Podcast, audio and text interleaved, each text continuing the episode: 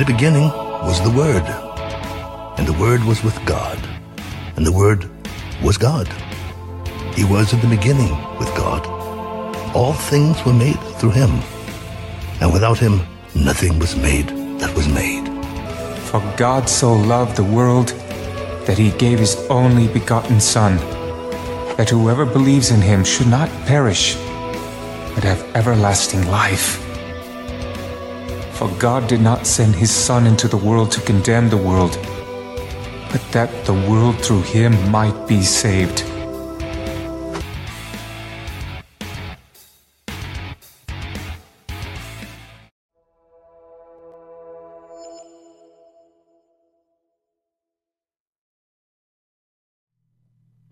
Well, hello, good people of the internet. How are you doing this fine Sunday evening? My name is Jake Johnson, and you're watching Untethered Live on a Sunday night. It's Bible study night. That's right. We're going to be in the great book of Deuteronomy. I believe that's what it is. Let's see. Yep. Deuteronomy, chapter 6, verse 25. That's where we left off last week. That's where we're going to pick up tonight. Hey, Walter Davis, first man in the chat. Ding, ding, ding. You ring a bell. You get a star, gold star on the board. First guy in. Welcome to the show. How are you doing this fine afternoon? Hope all is well. Everything is lovely here at the home front. It's a nice, beautiful, crispy, cool day outside. Perfect weather for sleeping, actually, which I did most of the day. Right here in this chair.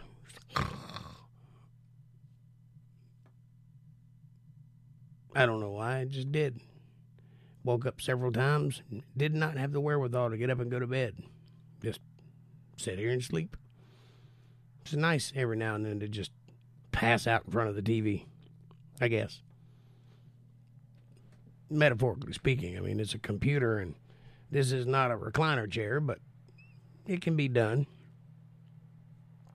That being said, I'm excited to get into the book tonight. Just gonna give it a little time and see who shows up.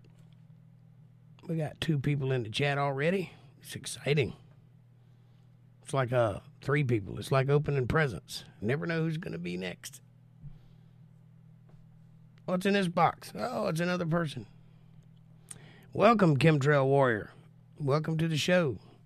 Come on in, take your shoes off. Moving kids' bedroom around so we can fit another one this week. Been painting today. Ooh, you're expecting a new child? That's fantastic. Hey, Denise. I guess that's Chemtrail Warrior, huh? Oh, welcome. We got some interesting stuff to go through tonight. The story, as it has been, has been pretty intense and and uh, exciting. I don't see any reason it won't stop tonight, so uh, it's going to be a good thing. Hope you guys enjoy it. I'm a little under the weather today. The pollen is getting to me. Never had uh, allergies or anything when I was a kid or into my young adulthood, but apparently I have them now. So must be some serious pollinating going on. I'm jealous. Anyway, let's see here. Who's the third person in the chat? Say hello, third person. Try to get five before we get started. 17 year old. That is a twin sister with another Brittany who's been here a while. Oh, that's right. I forgot that you told me you deal with uh, foster kids. Okay. That makes sense now. That's awful nice of you. It's nice to have somebody out there that'll do that. There's a lot of kids in need out there.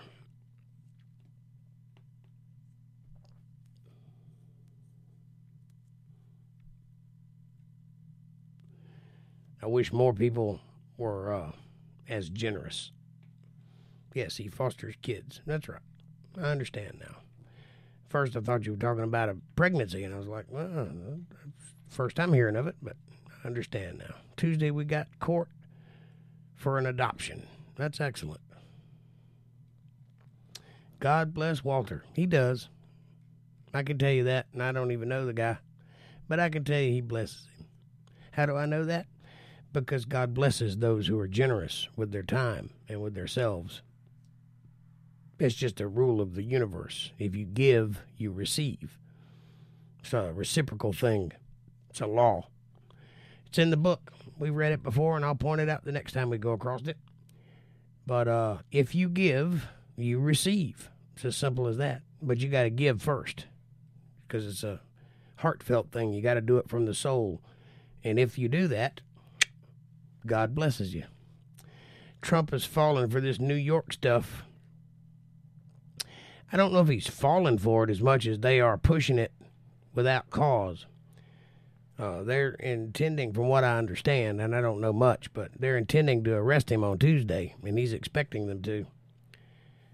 I don't think it's going to stick because what they're arresting him for is giving his money to a woman who accepted the money in exchange for sexual favors. It's not like she refused the money. It's not like he tried to buy her off. She took the money. It's two consenting adults. There's no law being broken there. Might be creepy, but there's no law there.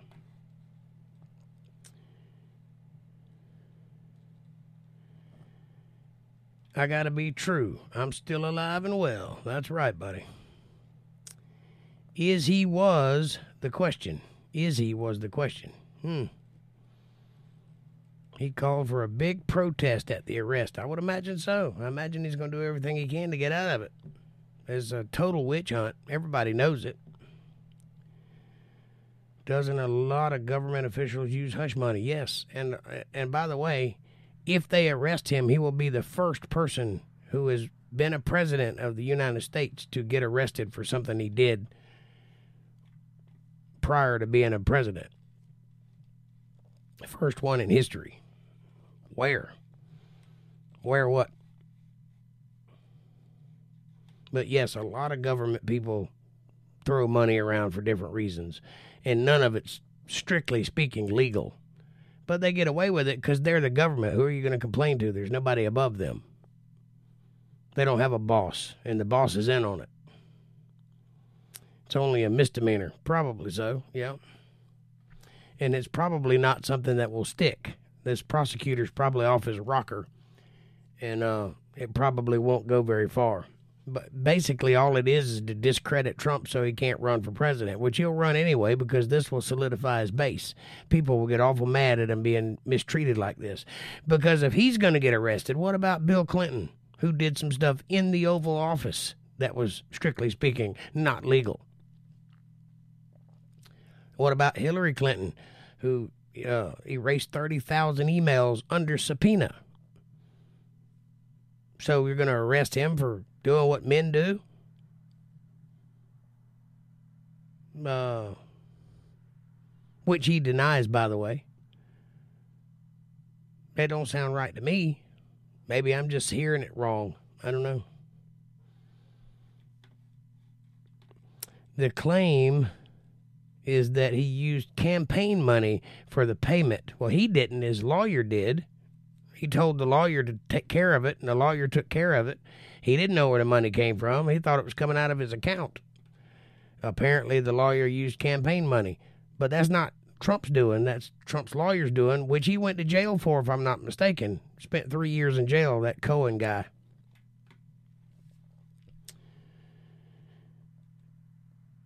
That's one, and has been extensively investigated and found not true. Two, statute of limitations has expired. Three, I got you. You can't extract a person from another state. Who was his lawyer? Cohen. Cohen was his lawyer at that time. And that guy did some shady stuff that he did on his own without Trump's knowledge. And that got him in trouble. And then this other stuff came out. And I, if I'm not mistaken, and it's been a while since I've heard all of this, but if I'm not mistaken, that's why he went to jail for using campaign finance money to do shady things, which Trump didn't know about. I meant you can't extradite. Right. Right. Well, you're not supposed to be able to, but who knows? I would say that Trump would probably go to New York and get arrested just for the spectacle of it because he likes to twist the media, and he's he's good at it. He's probably the world's best at mani- media manipulation, and uh, I would imagine that that's a, a offer he can't refuse right there because he'll use that to his advantage in a heartbeat. I would imagine. I don't really know. I'm just talking out of my butt. Don't listen to me. Trump is surrounded by demons. He certainly is. He certainly is. And I'm not saying or even kind of suggesting that Trump ain't one of them. I'm just saying that God used him for a moment and he may use him again. Yeah, because he's in Florida right now. That's what I understand. Down at Mar a Lago. But who knows how it's going to shake out. I can't imagine they're going to go through with it, but if they do, it'll just be a big spectacle that'll work out in his favor in the end. It always does because he hasn't done anything wrong. Despite the fact that they keep trying to find things that he's done that's wrong, but they can't handle it. They think that because they're corrupt, he must be corrupt. Surely he's committed some of the same things we've committed. We just have to find it. Well, the problem is, is he's above board and actually runs his business quite well and is actually pretty smart about his decision making. So we'll see. Trump is part of the plan, yes. God uses many people for many things in many different circumstances, and not all of them are good people. I don't know. I think, personally, I think Trump's thing is an act. I think he's very smart. I mean, he graduated top of his class at West Point in a military school. You don't get there unless you're intelligent. But I personally think that he's been doing this TV shtick for so long that it's kind of become his character, his personality that he presents to other people. I don't think that's the real Trump. I've seen him in backgrounds talking to other people, and he doesn't look like a moron while he's doing it, like he does when he's up in front of a microphone. So I really think it's an act and I really think that he uses that act to disarm people or to manipulate them to doing his bidding, ultimately.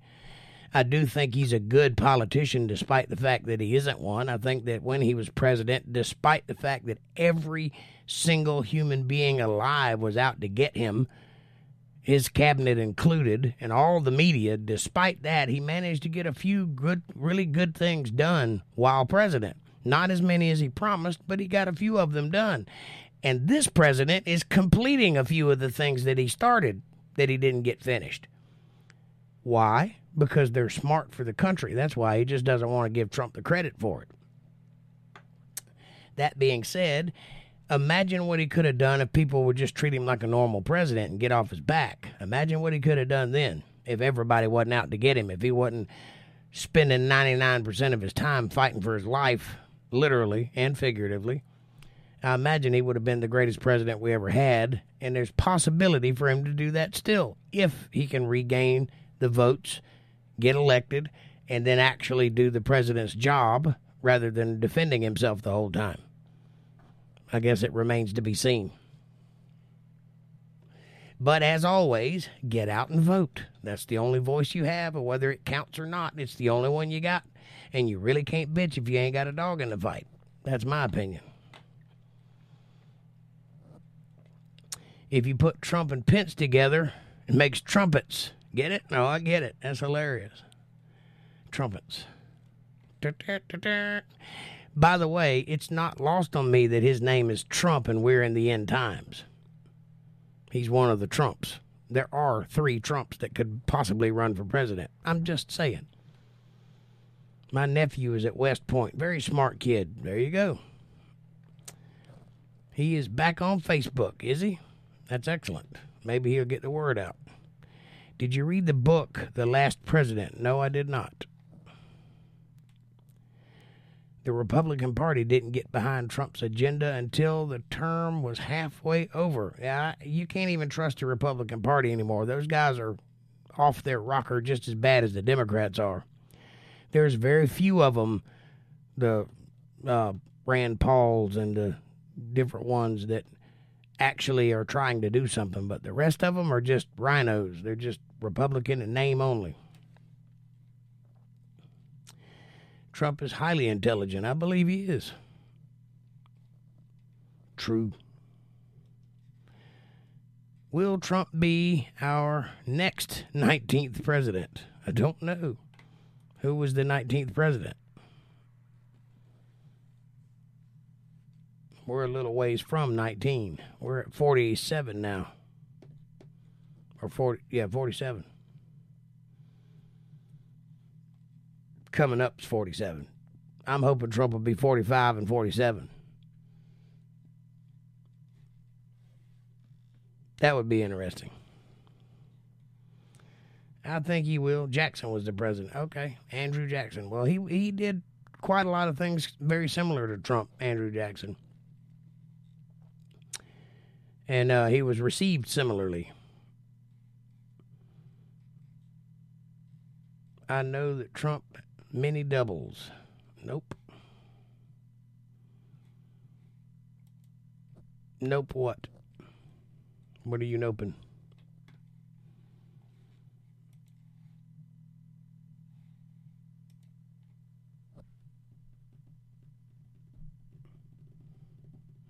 I know that Trump likened himself to Andrew Jackson one time.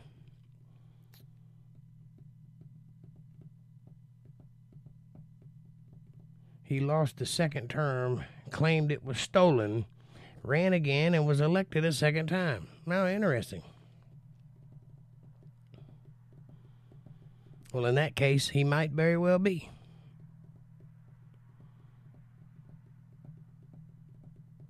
We need a good president because his last president is uh, just about did us in. What about Mr. Fetterman? Has anybody heard any news from him? The last I heard, the rumor was going around that he was brain dead and his family, his kids and wife, had left the country. I don't know if that's true or not. That's just what I heard on YouTube. Could mean anything. Who knows? I'm drawing a blank, Denise. Hmm. That's bad. Look it up. Trump is pushing to be the 19th president. I'm noting your statement on the number of true presidents. I didn't give a number of true presidents. I think you might have misunderstood me. I was talking about we're on number 47.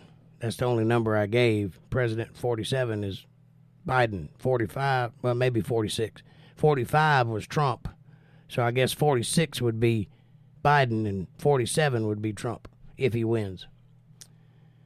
His wife is going to sit in for him. Oh, Jesus. That's not good. I don't think she has any experience in politics. Talking about Fetterman. But I don't remember giving a true president statement.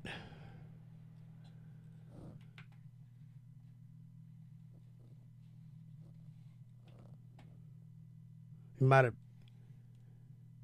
We are not on the 46th president. We must be. Trump was 45. What does that make Biden?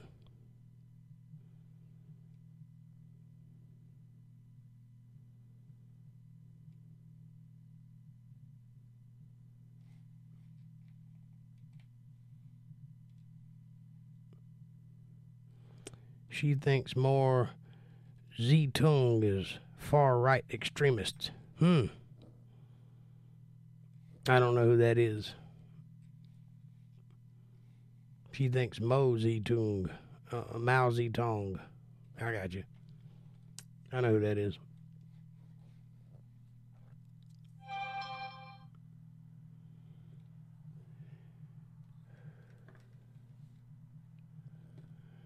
All right. We're up to uh, incredible two. I think the politic talk is running people away. Drop down to one. Might as well get started anyway. Oh my, please look this up. I will. But you can just tell me if we're not on the 46th president, then what number is Biden?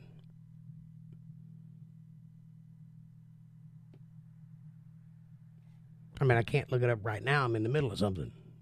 I'll look it up afterwards.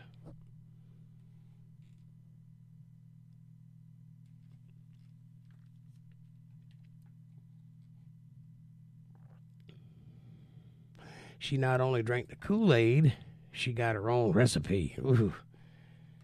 I don't know if that'd be a good thing or not. I'm leaning strongly towards not, but again, I don't know what I'm talking about. I'm a Bible reader. That's what I know about. This other stuff is just a hobby. Just trying to keep up with what's going on. Alrighty. I was hoping my April would be here by now. Must be a slow Sunday. Let's go down, shall we? If you got your Bibles handy, crack them open to the great book of Deuteronomy, chapter 6, verse 25. You're funny, Walt. She is horrible. She sounds horrible. What little I know of her. I didn't like her husband.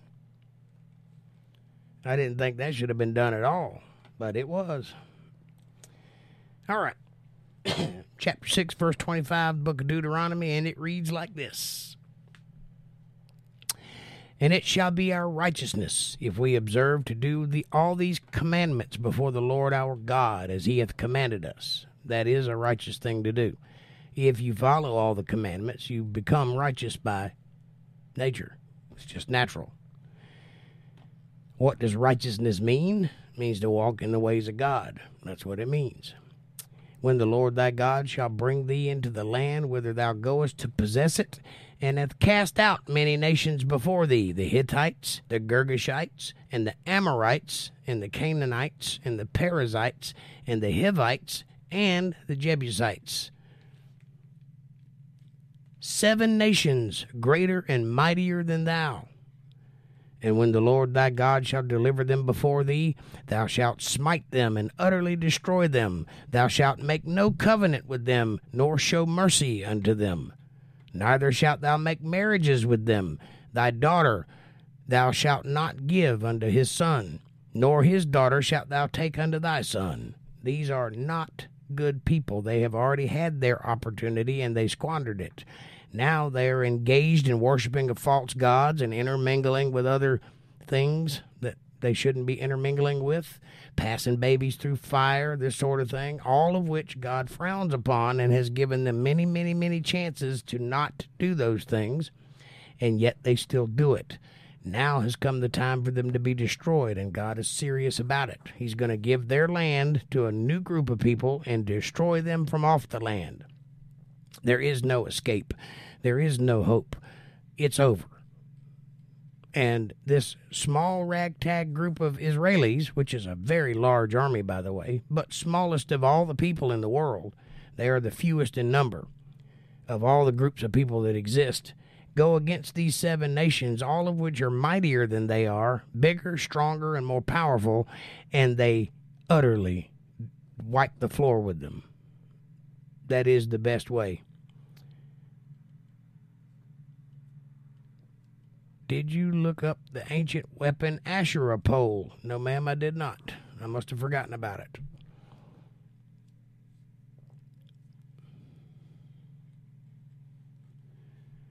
For they will turn away thy son from following me. That's what'll happen if you give your child to marriage to these people. That he may serve, or that they may serve other gods, lowercase g. That's the first thing they'll do, is corrupt his religion, corrupt his belief system, and cause him to go into whoredom, worshiping idolatries, worshiping false idols. So will the anger of the Lord be kindled against you and destroy thee suddenly. Why is he going to punish them suddenly when he leaves chance to everybody else? Whatever you do, you die, and then he judges you. Why would he judge them immediately? Well, because they're chosen. Of all the people on earth, God chose those people specifically to do what they got what they have to do. Therefore, they exist under a different set of rules than everyone else does. You'll notice that the rules get kind of meticulous and kind of uh, unusual that God lays out in these first five books, but they are specifically for these people. They don't involve us, Gentiles. Unless you are of the one of the 12 tribes, these rules don't apply to you. It's just for them so that they can be set apart from everybody else and be a peculiar people.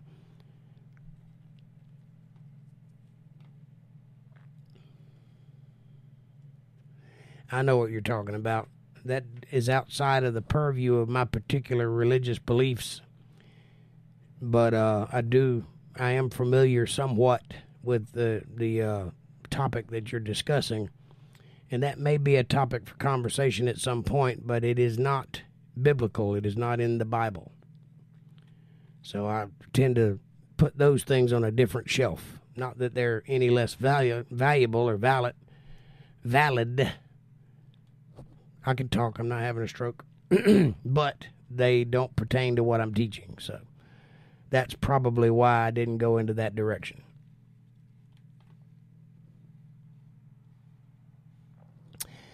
But thus shall ye deal with them. Ye shall destroy their altars, and break down their images, and cut down their groves, and burn their graven images with fire. Why? Because God really does not like false idols of any kind, not even the ones that are of Him, supposedly. For thou art an holy people unto the Lord thy God. The Lord thy God hath chosen thee to be special people unto Himself above all people that are upon the face of the earth. The Lord did not set his love upon you, nor choose you because ye were more in number than any people. In fact, for ye were the fewest of all the people, the smallest group of people. But because the Lord loved you, because he would keep the oath which he had sworn unto your fathers, hath the Lord brought you out with a mighty hand and redeemed you out of the house of the bondsman, that would be Egypt from the hand of Pharaoh, king of Egypt.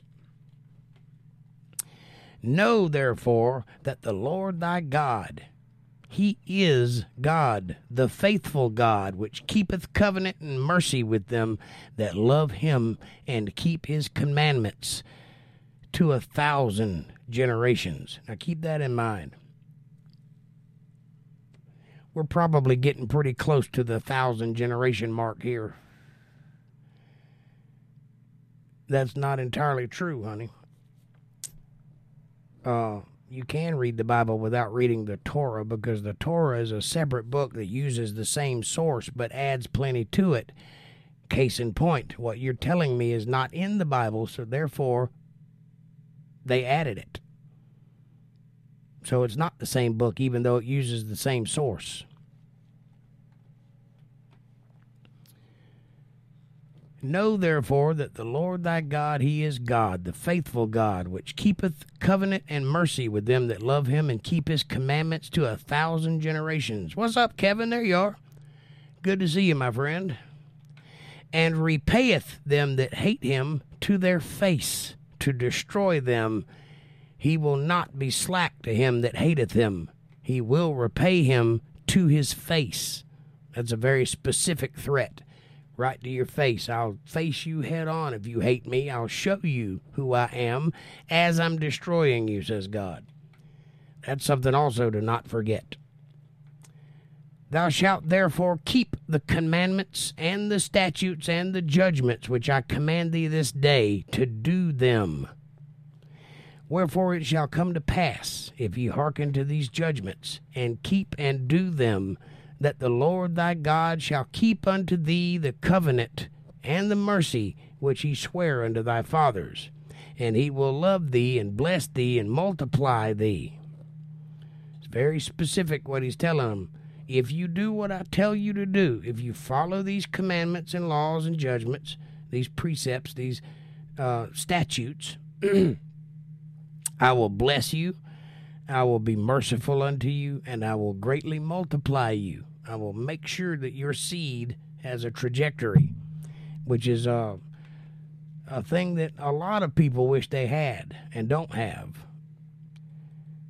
And that's a very important part of living is propagating life onto the next generation, on up to a thousand generations ahead of the promise he made and I would imagine it'll keep going beyond that. They just used the word a thousand to illustrate how far he'll go. Wherefore it shall come to pass, if ye hearken to these judgments and keep and do them, that the Lord thy God shall keep unto thee the covenant and the mercy which he sware unto thy fathers, and he will love thee and bless thee and multiply thee. He will also bless the fruit of thy womb or your children, and bless the fruit of thy land or your crops, thy corn and thy wine, and thine oil, and increase of thy kine or cattle, and the flocks of thy sheep, in the land which he sware unto thy fathers to give thee. Thou shalt be blessed above all the people. There shall not be male or female barren among you or among your cattle. Everybody's getting pregnant, says God. If you do what I tell you to do, everybody's getting pregnant, even the cattle.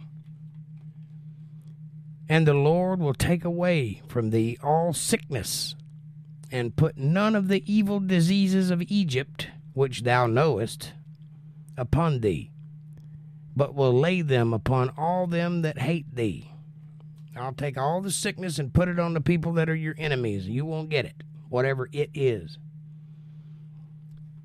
And thou shalt consume all the people which the Lord thy God shall deliver thee. Thine eyes shall have no pity upon them, neither shalt thou serve their gods, lowercase g.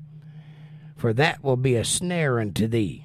Yes, if you go towards other gods, it will ensnare you and cause you to lose your step, cause you to stumble backwards. And uh, that has been the fate of many people's faith, especially in this generation. Now, a false god can be anything. It doesn't have to be uh, ancient being. It can be money. It can be property. It can be things. Anything that you put above God can be a stumbling block to you, which is why commandment number one is, Thou shalt have no other gods before me. Period. I am the Lord thy God. I am the guy you need to focus on, nobody else. God did say this. if thou shalt say in thine heart, These nations are more than I, how can I dispossess them? Thou shalt not be afraid of them, but shalt well remember what the Lord thy God did unto the Pharaoh and unto Egypt. In other words, if you get scared along the way, he's talking, try to follow along, Kim warrior. He's talking to the Israelites. We're just a little ways beyond, we're 40 years beyond being taken out of Egypt. They walked for 40 years in the desert. They received the Ten Commandments, and then they were given, after all the old generation died off and the young ones were left, with the exception of a couple of guys, they were given the direction to go into Canaan, which is the promised land. And now we're at the place where the armies have been set and they have marched into Canaan and they're getting ready to take Canaan over and kick all the people out.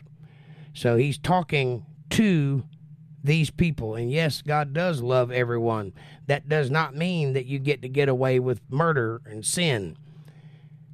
He loves you in spite of your sin, but He will punish you for it, as He is punishing these people. And as I've stated earlier, and it's clearly written, these people have had generations on that land, and all they have done with it is go a whoring around and worshiping false idols and passing their babies through fire and sacrificing to false idols and that sort of thing, committing all sorts of atrocities like bestiality and uh, sex with babies and anything you can think of, they were doing. And God has warned them for generations, and now it's time for them to be destroyed. And so this is the end for them.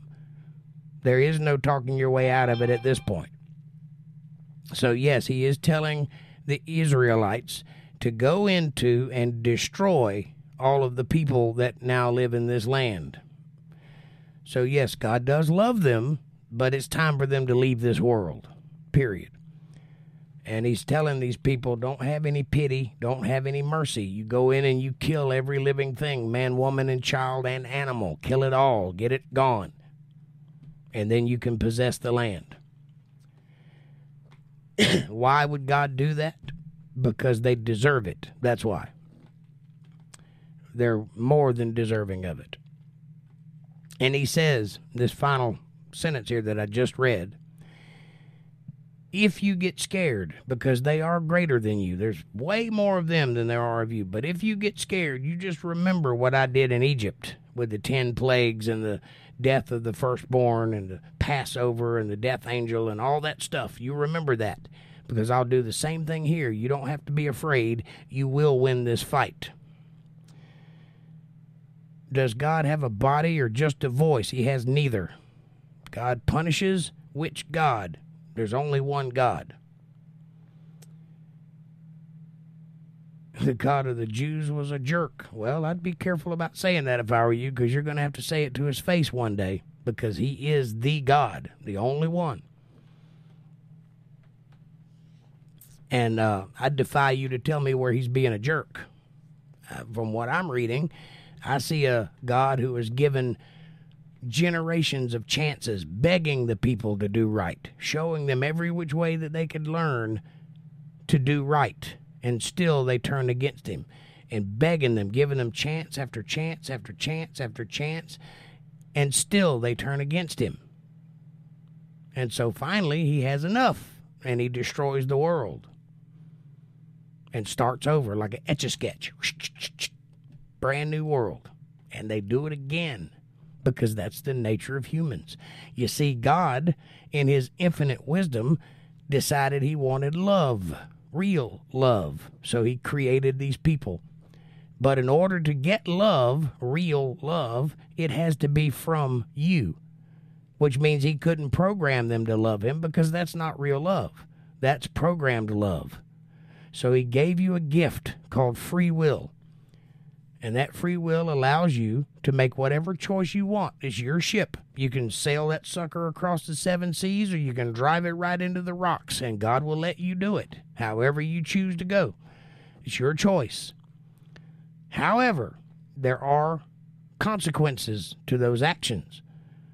And those consequences are clearly laid out. In the first five books of the Bible, the law is given this is what I expect from you. This is what you need to do. If you choose to do it, then you will be righteous and you will be blessed. If you choose not to do it, I will punish you like I'm punishing these people. Because he's God, he can do whatever he wants to do.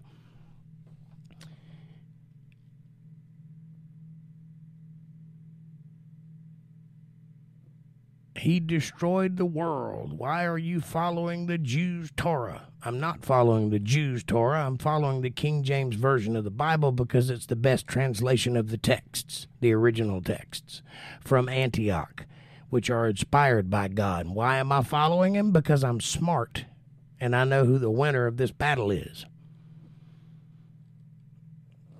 That God was evil. I'd be careful what I said if I were you. No one deserves death. That's not up to you. You're not God. My God is good and forgives and doesn't kill. You are naive. I'm sorry. He most certainly does kill. It's his creation. He can do with it whatever he pleases. And it's not murder, by the way, because he created it. And also, he knows what happens on the other side of death, something you don't know, which is why you fear it. He doesn't fear it. He knows what happens. He knows what's on the other side of this life.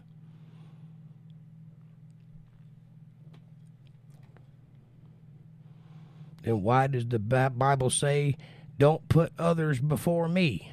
Duh, you silly head. They might they are many gods and one true Godhead. There are many gods. God doesn't say there aren't many gods but there's only one real God that created everything. All these other gods exist within creation. They're not the creator of all things, and they don't claim to be. If you've done any research, you know that. They don't claim to be because it wouldn't be true, because they were created just like everything else was. If God has no body, then how does he communicate? Just asking. Well, in the Bible, it refers to Gabriel the archangel as having the face of God, meaning in translation that he speaks for God. Whenever God has a thing to say, Gabriel the archangel says it. The burning bush was Gabriel the archangel's voice. When God said, This is my son in whom I am well pleased, that was Gabriel the archangel's voice speaking on behalf of God.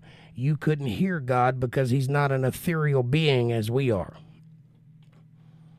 or he is an ethereal being, not like we are. You get my point.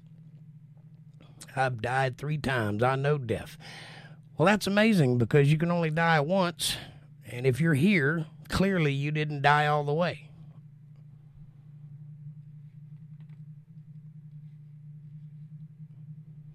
ATL Transparency News. What's up, my brother?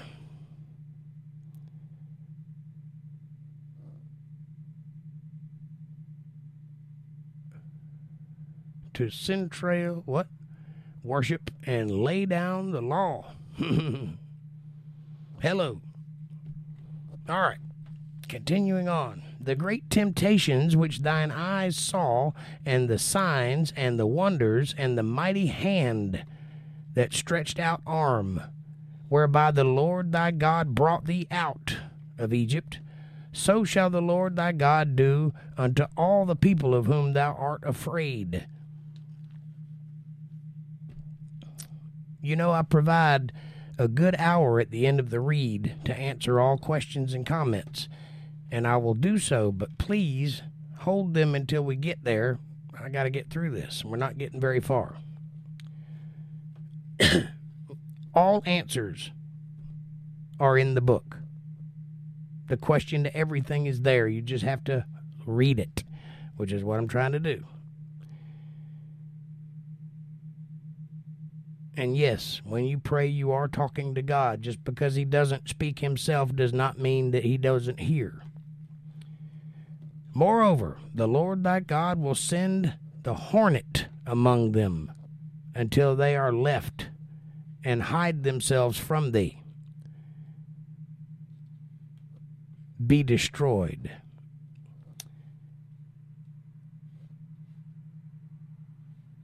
I think there's a word two that should be there. Until they are left and hide themselves from thee to be destroyed. That makes more sense. Thou shalt not be affrighted at them, for the Lord thy God is among you, a mighty God and terrible. This word terrible translates to the word awesome, the same word we use as awesome. That's what that word means terrible. Not terrible in the sense that we know it and the Lord thy God will put out those nations before thee by little and little, meaning little wins here and there, and eventually they'll take over. And the Lord thy God will put out those nations from before thee little and little. Thou mayest not consume them at once, because they're bigger than you are. It'll take some time, lest the beasts of the field increase upon thee you got to do it slowly. You got to work your way into it. You can't just run in guns a blazing and expect to win. You got to be crafty. You got to be stealthy. You got to work your way into this crowd and take them over little pieces at a time. But the Lord thy God shall deliver them unto thee, and shall destroy them with a mighty destruction until they be destroyed. That's utterly destroyed, not on this earth any more and he shall deliver their kings into thine hand, and thou shalt destroy their name from under heaven. There shall no man be able to stand before thee until thou have destroyed them, meaning all of them. The graven images of their lowercase gods shall ye burn with fire, because fire destroys completely. There's nothing left. Ashes is the absence of stuff. Thou shalt not desire the silver or gold that is on them, nor take it unto thee. That's going to be hard because people like to spoil after war. Some of them are going to make that mistake. Lest thou be snared therein. Money is a snare under your soul. Yes, you can use it as a tool, but keep it as a tool. The minute you fall prey to the love of money, then you are wrapped up in the root of all evil all evil stems from the love of money. That's why God is saying right here don't take any of their silver and gold, don't take any of their cattle, don't take anything, destroy it all and start over. I'll give you the land, but nothing on it. For it is an abomination to the Lord thy God. Their money is an abomination to God. He does not like it at all. He hates it, in fact. Neither shalt thou bring an abomination into thine house, lest thou be a cursed thing just like it. Don't bring abominations into your house. If you know it's a thing God don't like, then don't involve yourself with it. Stay away from it. Don't let it inside the walls of your house. Period. It's pretty simple. All the commandments which I command thee this day shall ye observe to do. How many of them? All of them. Not one of them, not five of them, all of them that ye may live and multiply, and go in and possess the land which the Lord sware unto your fathers. And thou shalt remember all the way which the Lord thy God led thee these forty years in the wilderness, to humble thee, to prove thee, to know what was in thine heart, whether thou wouldest keep his commandments or not. That's why they were in the wilderness for 40 years. They were not very far from their destination when they left Egypt. When they got to Mount Sinai in Arabia, they were just a few miles away from Canaan. I don't know how far it is. You'd have to get a map and look, but it's not that far. It's within walking distance, considering they walked for 40 years. They would have been there in a few days.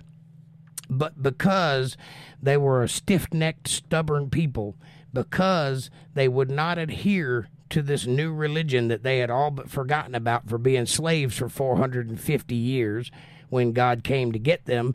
They still knew about it, but they had forgotten all of the rules and all of the things that involved the religion. So God was retraining them in the desert. That's why they were there at Mount Sinai to stop in safety and have the time to relearn their religion, relearn what's expected of them. But they just wouldn't, they were institutionalized. They just were not able to recontextualize themselves into this religion. So, at some point, God got tired of punishing them and just said, Look, I'm just not going to take you to the promised land. Your children can go, but you're going to die in the desert, period.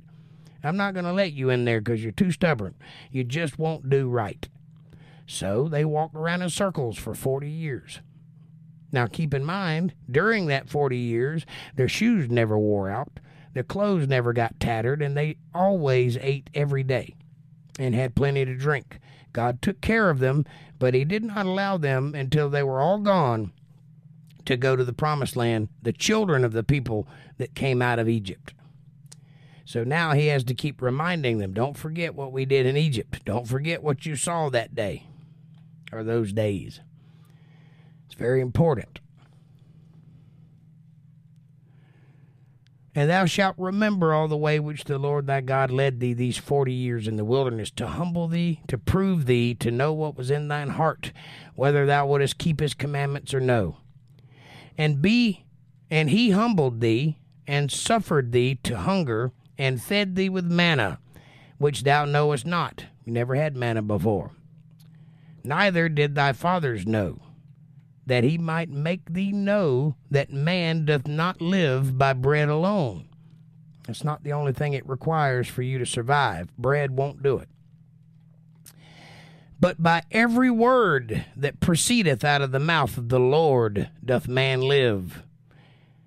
Now, this is a teaching that Jesus will teach later on in the book. It's the same sentiment. Man does not live by bread alone. It requires the faith in God. It requires the following of God's words to have a good life. You can live, sure. You can survive, but that's not living. And uh, if you want to have a blessed life, if you want to live under the protection of God, if you want to have all of the blessings that come from being a man of God, then you have to live like a man of God. Otherwise, you won't have that.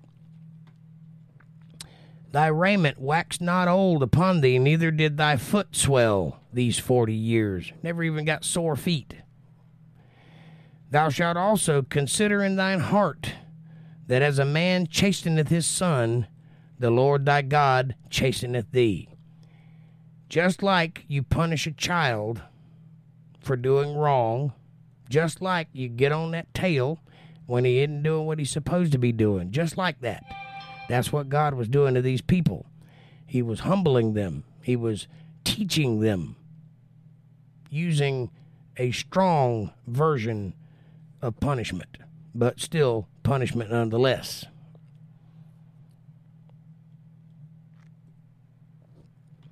Therefore, thou shalt keep the commandments of the Lord thy God, to walk in his ways and to fear him. This word fear is reverence, not terror, is to revere God. For the Lord thy God bringeth thee into a good land, a land of brooks of water, of fountains and depths that spring out of the valleys and hills, a land of wheat and barley and vines and fig trees and pomegranates, a land of oil, olive, and honey, a land wherein thou shalt eat bread without scarceness. Thou shalt not lack in anything in it. A land whose stones are iron out of whose hills thou mayest dig brass. When thou hast eaten and art full, then thou shalt bless the Lord thy God for the good land which he hath given thee. Now, one thing you have to consider about these people that just diddy bopped up into this place and killed everybody and took their land. They didn't have to build any cities because there were already cities there. They didn't have to plant any vineyards because the vineyards were already there and full and growing. They didn't have to plow any ground. They didn't have to do any work. They didn't have to build any houses. They didn't even have to cook food. It's all there. An empty place, fully furnished. All they had to do was move in.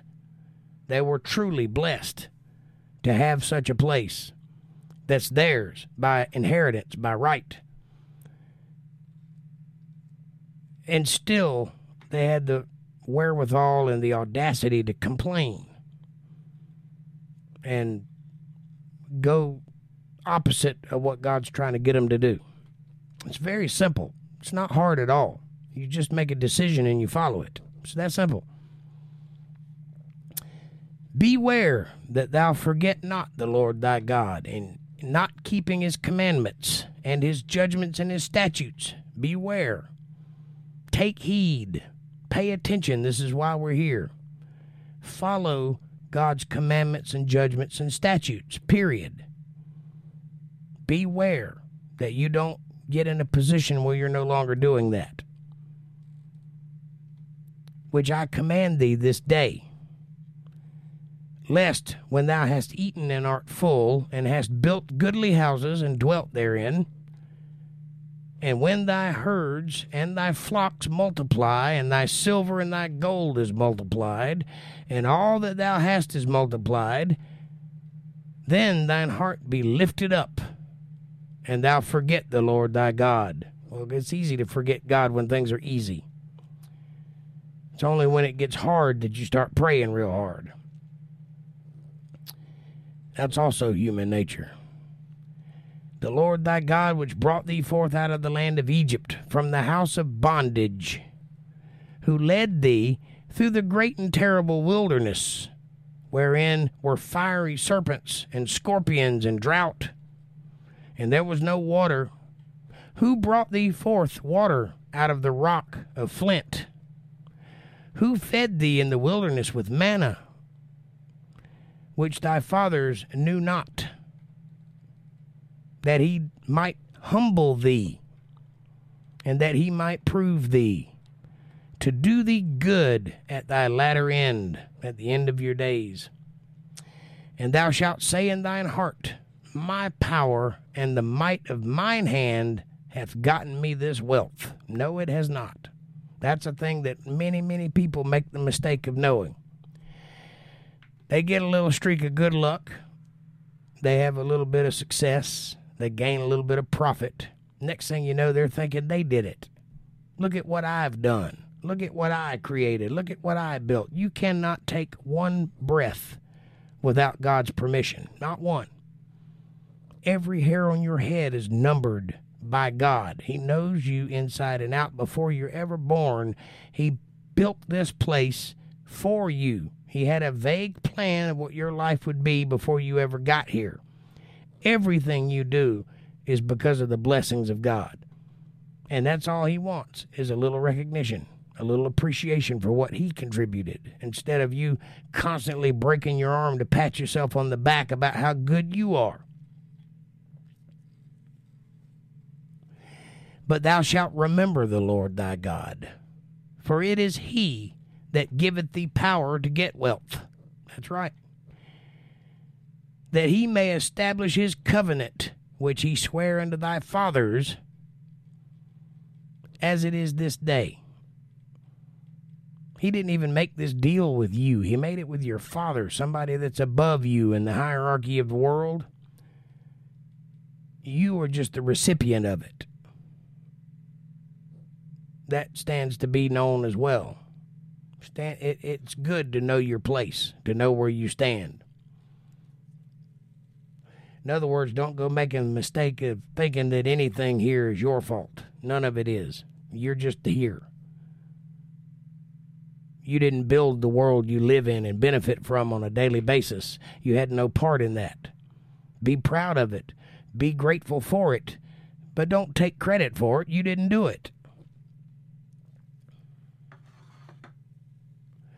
And it shall be, if thou do at all forget the Lord thy God, and walk after other gods, lowercase g, and serve them and worship them, I testify against you this day that ye shall surely perish. As the nations which the Lord destroyeth before your face, so shall you perish, because ye would not be obedient unto the voice of the Lord your God. Period. Hear, O Israel, listen up. Thou art to pass over Jordan this day to go in to possess nations greater and mightier than thyself, cities great and fenced up to heaven, a people great and tall, the children of Anakim, who thou knowest. Anakim is where we get the word Anunnaki from the Sumerian part of the world. Those were his children that built that city.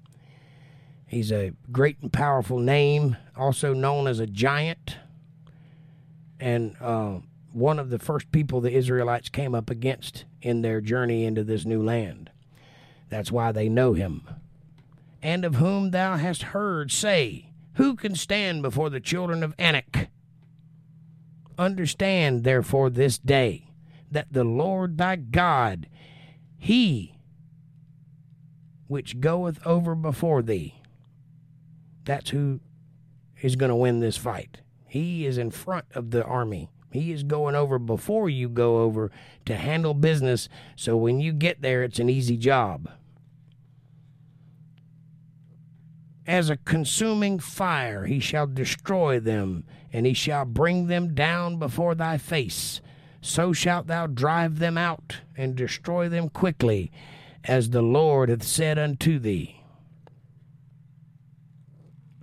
Speak not thou in thine heart after that the Lord thy God hath cast them out from before thee, saying, For my righteousness the Lord hath brought me in to possess this land, but for the wicked of these nations the Lord doth drive them out from before thee.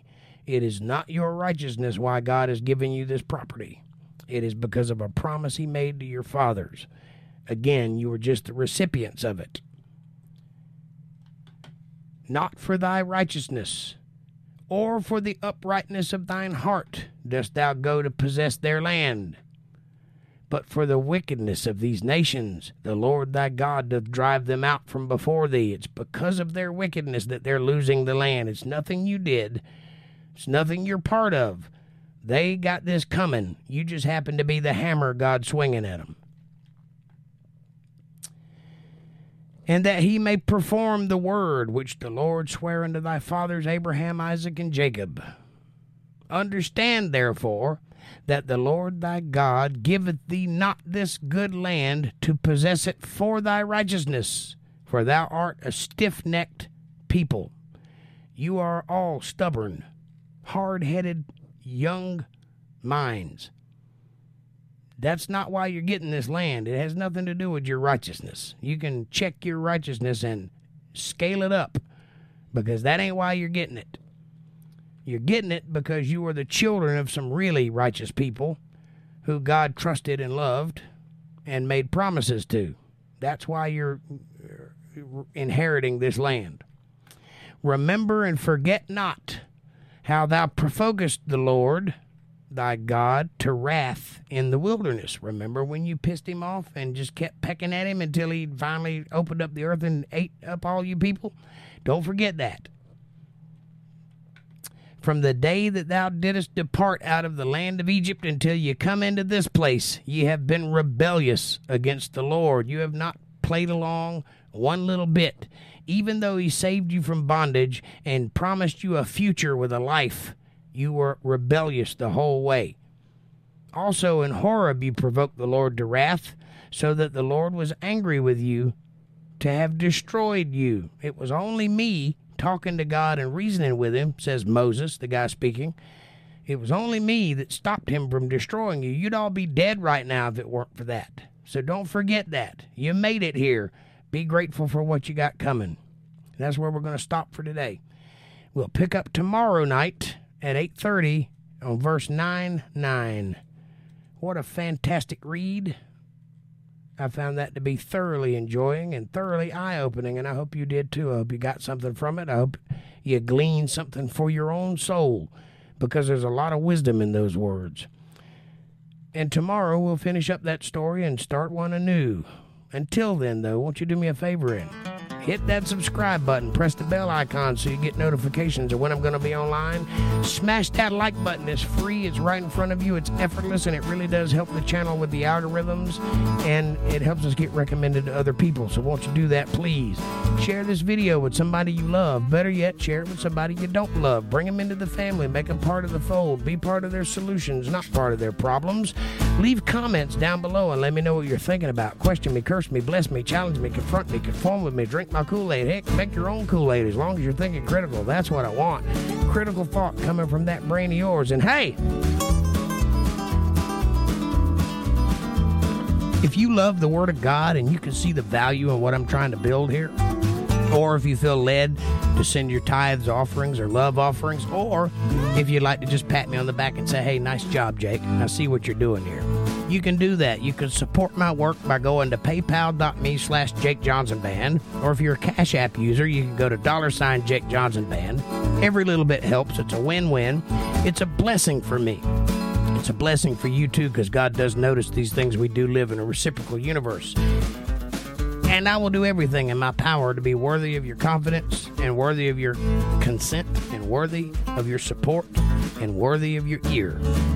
I thank you from the bottom of my heart, and I appreciate you being here. With that, I will round out this video by taking all of your questions and comments and seeing what I can do with them. I hope you like that. All right.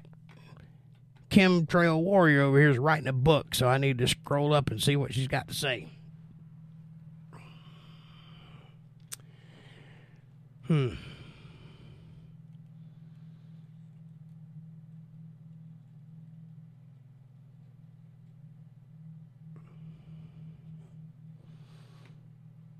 Yeah, tell that to the doctors who brought me back to life. I'd gladly tell them that. They're doctors, they ought to know better. Hello, Alt. What's up, Alt? Chemtrail Warrior, hello. Okay, sweetie. Be right back. I'm back. Well, that wasn't very fast. These Jews in the desert did not walk for 40 years. They ran around in circles for years. Uh, no. The Bible clearly states and chronicles their 40 year journey walking around in the desert. And while they walked, their feet didn't even swell, their clothes never got tattered, their shoes never wore out, and they ate manna every day. Manna is a food substance delivered by God. The word manna literally means, What the heck is that? That's what it means. That's what it translates to. Because they didn't know what it was. And some people have likened it to mushrooms. Some people have likened it to coriander seeds. Some people think it's a type of bread. Nobody really knows. There's only one source of it left on planet Earth. It's in a little bowl tucked away in the Ark of the Covenant, where that is. And that's it. And when they find that, or when they pull it out, they've already found it, but they're not allowed to say. But when they pull it out, they'll be able to test it and see what it is. That's the best I can give you, though. Look at the map of their trip I have.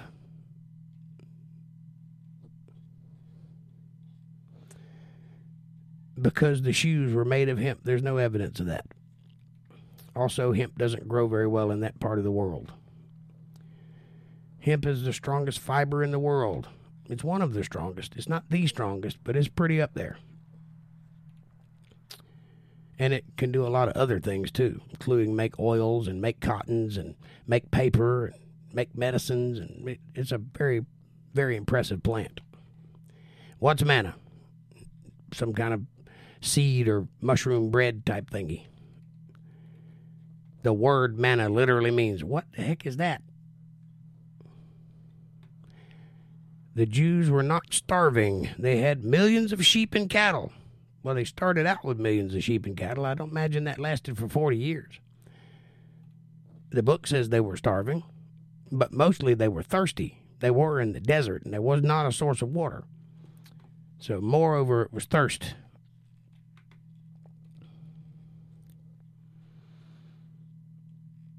If you go to the final place that they had a sacrificing area and they sacrificed millions of sheep and cattle, it is a lie that they were starving.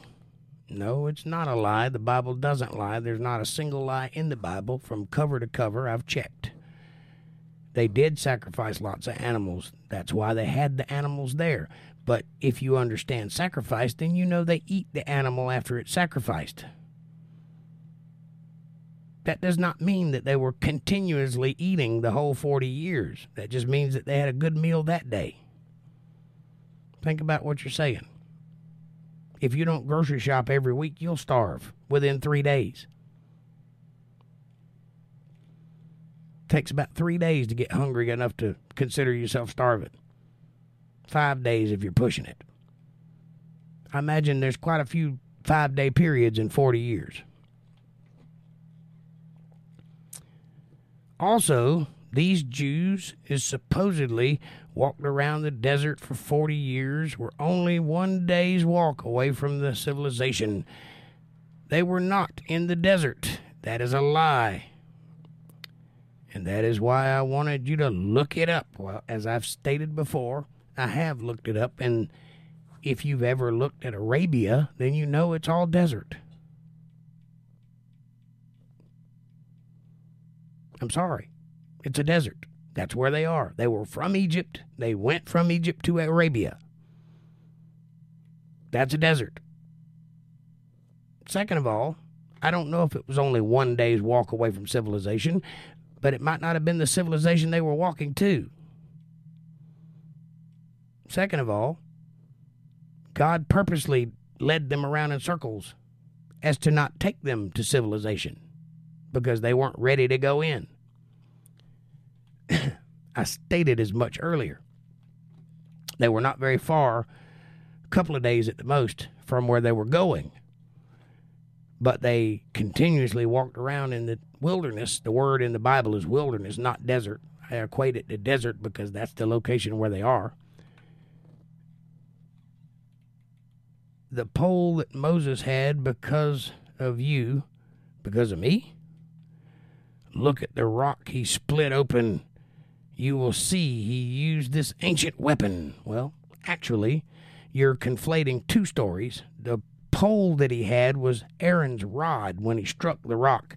He didn't split it open, he smited the rock with it three times, meaning he banged on the rock and said, Must I always provide for you people out here in the wilderness? When are you going to do stuff for yourself? That's not what God told him to do. That's why he didn't get to go into the promised land because of that particular sin. The rod that you're talking about, conflating with that rod, is a caduceus, which is a pole with a snake wrapped around it, and that's not an ancient weapon. That's a thing God devised on the spot and told him to make so that everybody could look up and look at it. And anybody that didn't look at it got ate up by the earth. That's the only two rods Moses had in his hand, unless you're considering his rod. Other than that, no ancient weapon mentioned.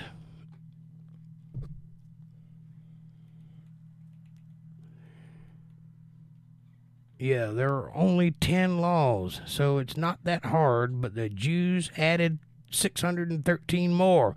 Those laws didn't come from their God, correct, which is why I don't read the Torah, because it's a different book. It's not the right one. There's only one inspired word of God, and it's the one that I read from. and you're absolutely correct. Ten laws are not that hard to follow. The Bible says we are not good. You are not good. We are all sinners. You are all sinners. From the get go, we are evil. That's from the Jews' God. Well, that's everybody's God, not just the Jews. They were chosen by God, but He is everyone's God, yours included. Whether you're His servant or not is a different story, but He is your God, make no mistake about it. And in the end, you will face Him whether you want to or not, and you will accept whatever judgment He gives you, whether you want to or not, because that's who you are and that's who He is. That being said, Yes, as long as you're born in the flesh, you were born a sinner. There's nothing you can do about it. You are as filthy rags to God. He does not enjoy people. That doesn't mean you have to stay that way. The whole point in this life is to strive towards righteousness. The whole point is to make the decision whether to follow God or not. That's why we're here. That's the only reason we're here. And when that decision is made, then you just tarry until you die because there's nothing left for you to do. Everything else is just fodder for the cannons. Beyond that, once you get to heaven, then you take your rightful place as to wherever you belong, whatever happens in heaven. But until then, you're here and you're a sinner. All people are sinners. Nobody is above judgment.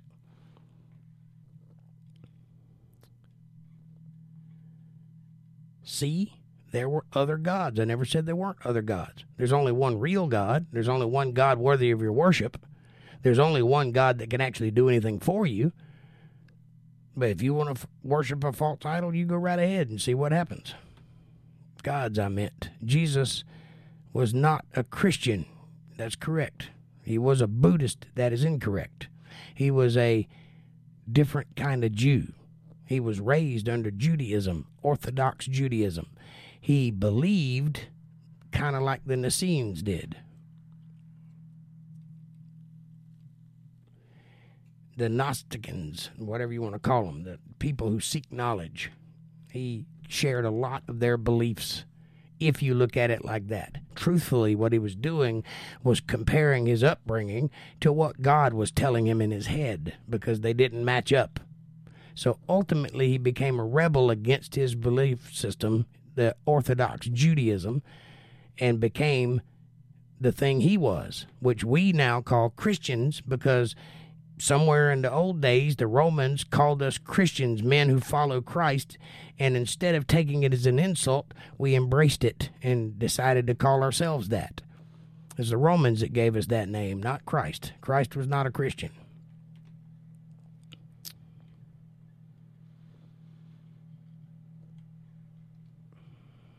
Wow, see, the Jewish God is evil.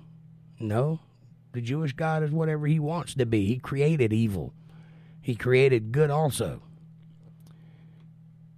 Again, you are not God. You have no power or authority to judge anyone, least of all God. If he wants to do a mean thing, that's his purview to do. If he wants to do a righteous thing, that's his purview to do. He created this world. He can do whatever he wants with it. It's his. You're his. Know your place. The word Lord is actually Baal. No, the word Baal is actually Lord. Means the same thing. But the word Lord came first. I thought you were going to discuss my comments at the end of your video. What do you think I'm doing? Just remember one thing I am highly, highly intelligent. Highly, highly intelligent people rarely say that. You can always come to me for the truth. I doubt that, considering the conversation we're currently having. But Moses was a Jew, and you are reading the Torah and don't even know it. DIY head.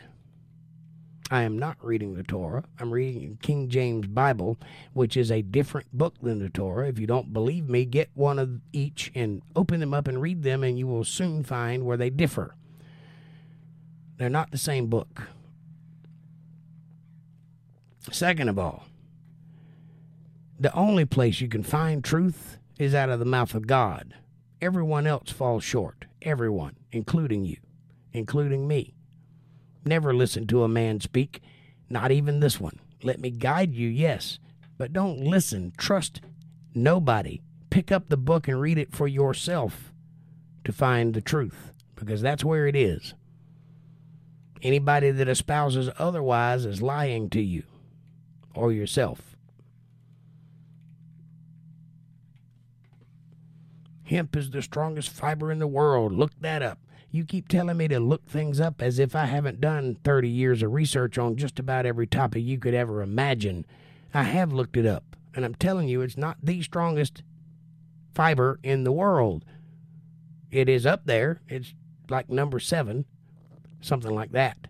But it's not the strongest. Doesn't have to be. It's not trying to be.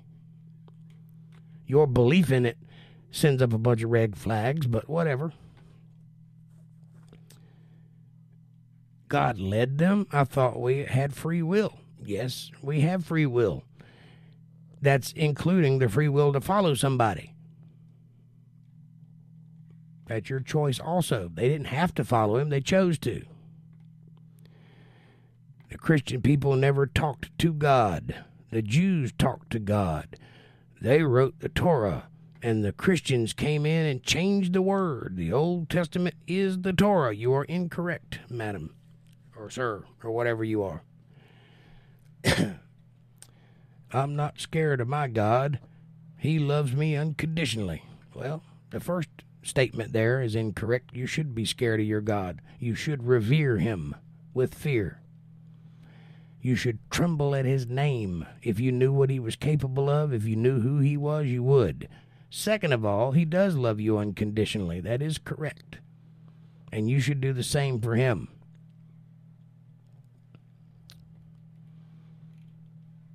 Jesus was not raised by the Jews. What do you think Mary and Joseph were? What do you think the Pharisees were that he spoke to on a regular basis? What do you think the uh, synagogue was full of where he went to church? What do you think the school was where he went to school?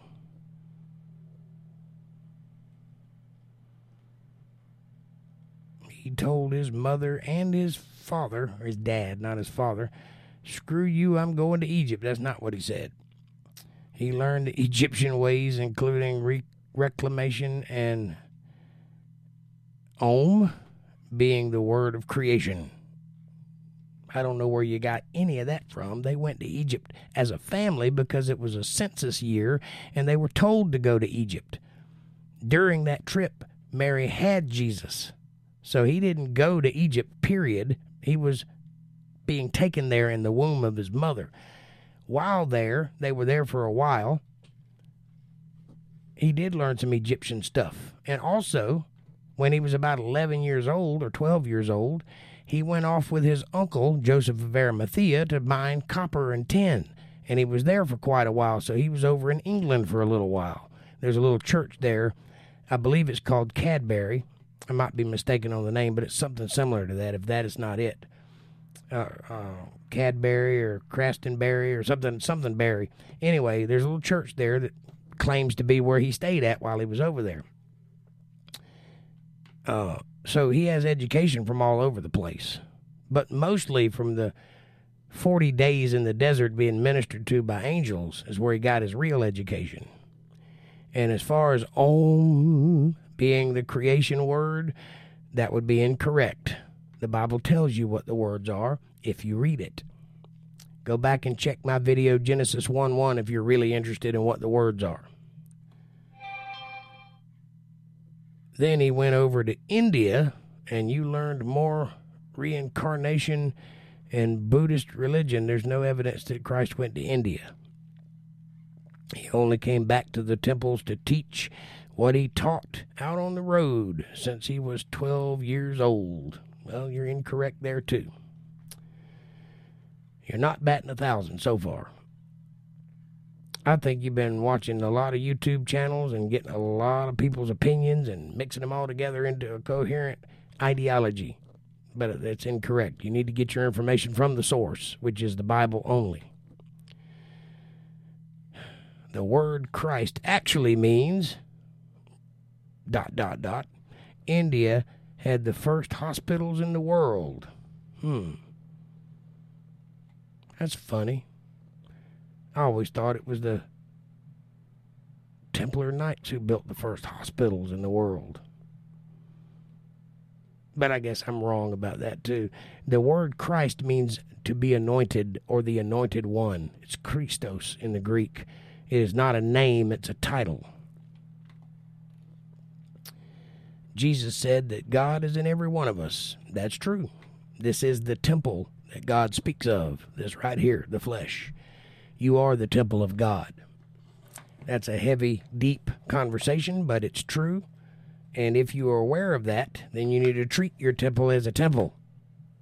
He says as he lights a cigarette. Again, men are flawed. That's all? Nothing else? You got me excited now.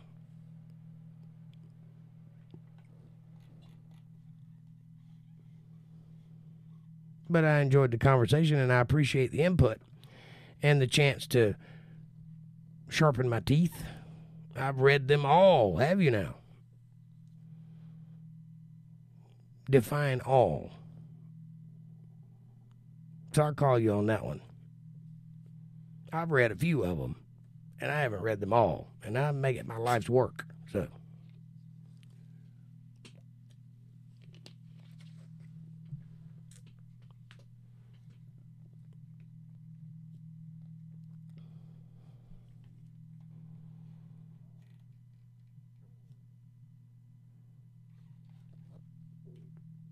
No, you have it. Undivided attention. Bring it on.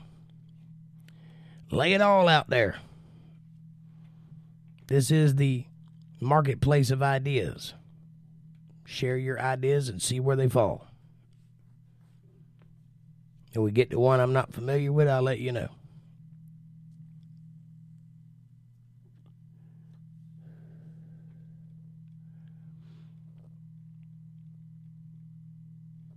Tomorrow night, we'll be continuing the book of Deuteronomy, chapter 9 9, I believe it was, where we stopped.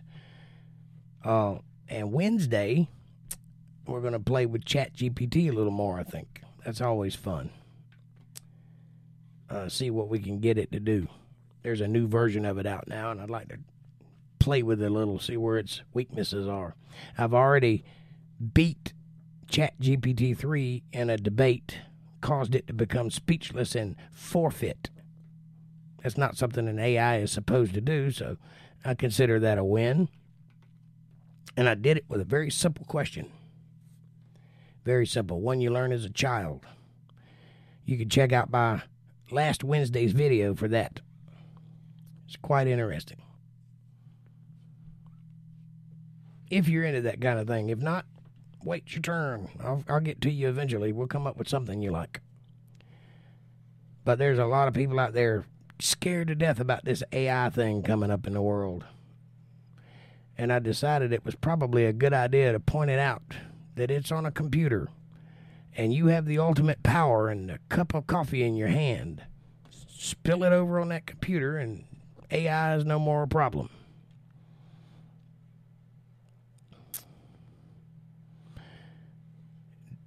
Have you seen his birth certificate, Joseph?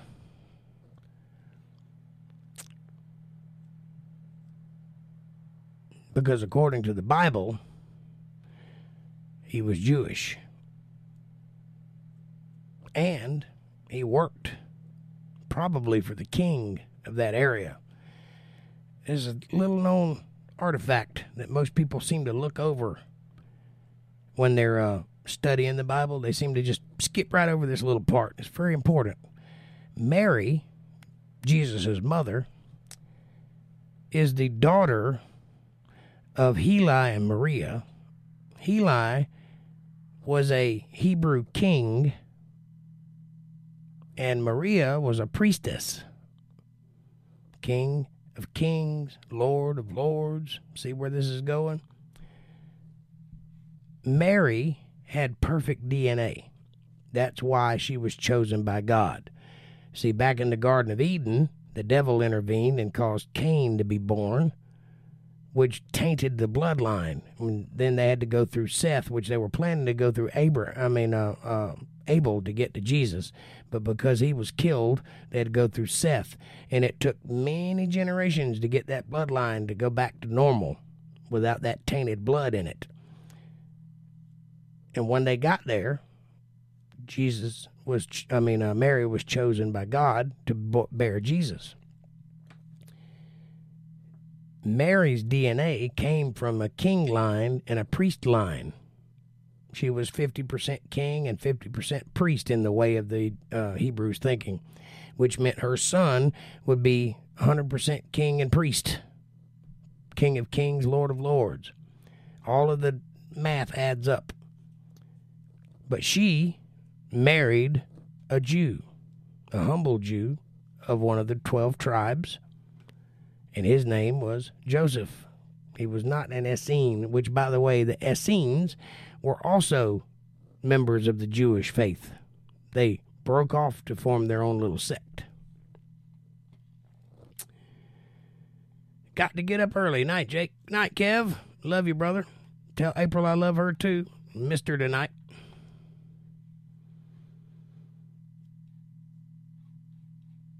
No, just tell me now, what was the God word for his creation? Let there be.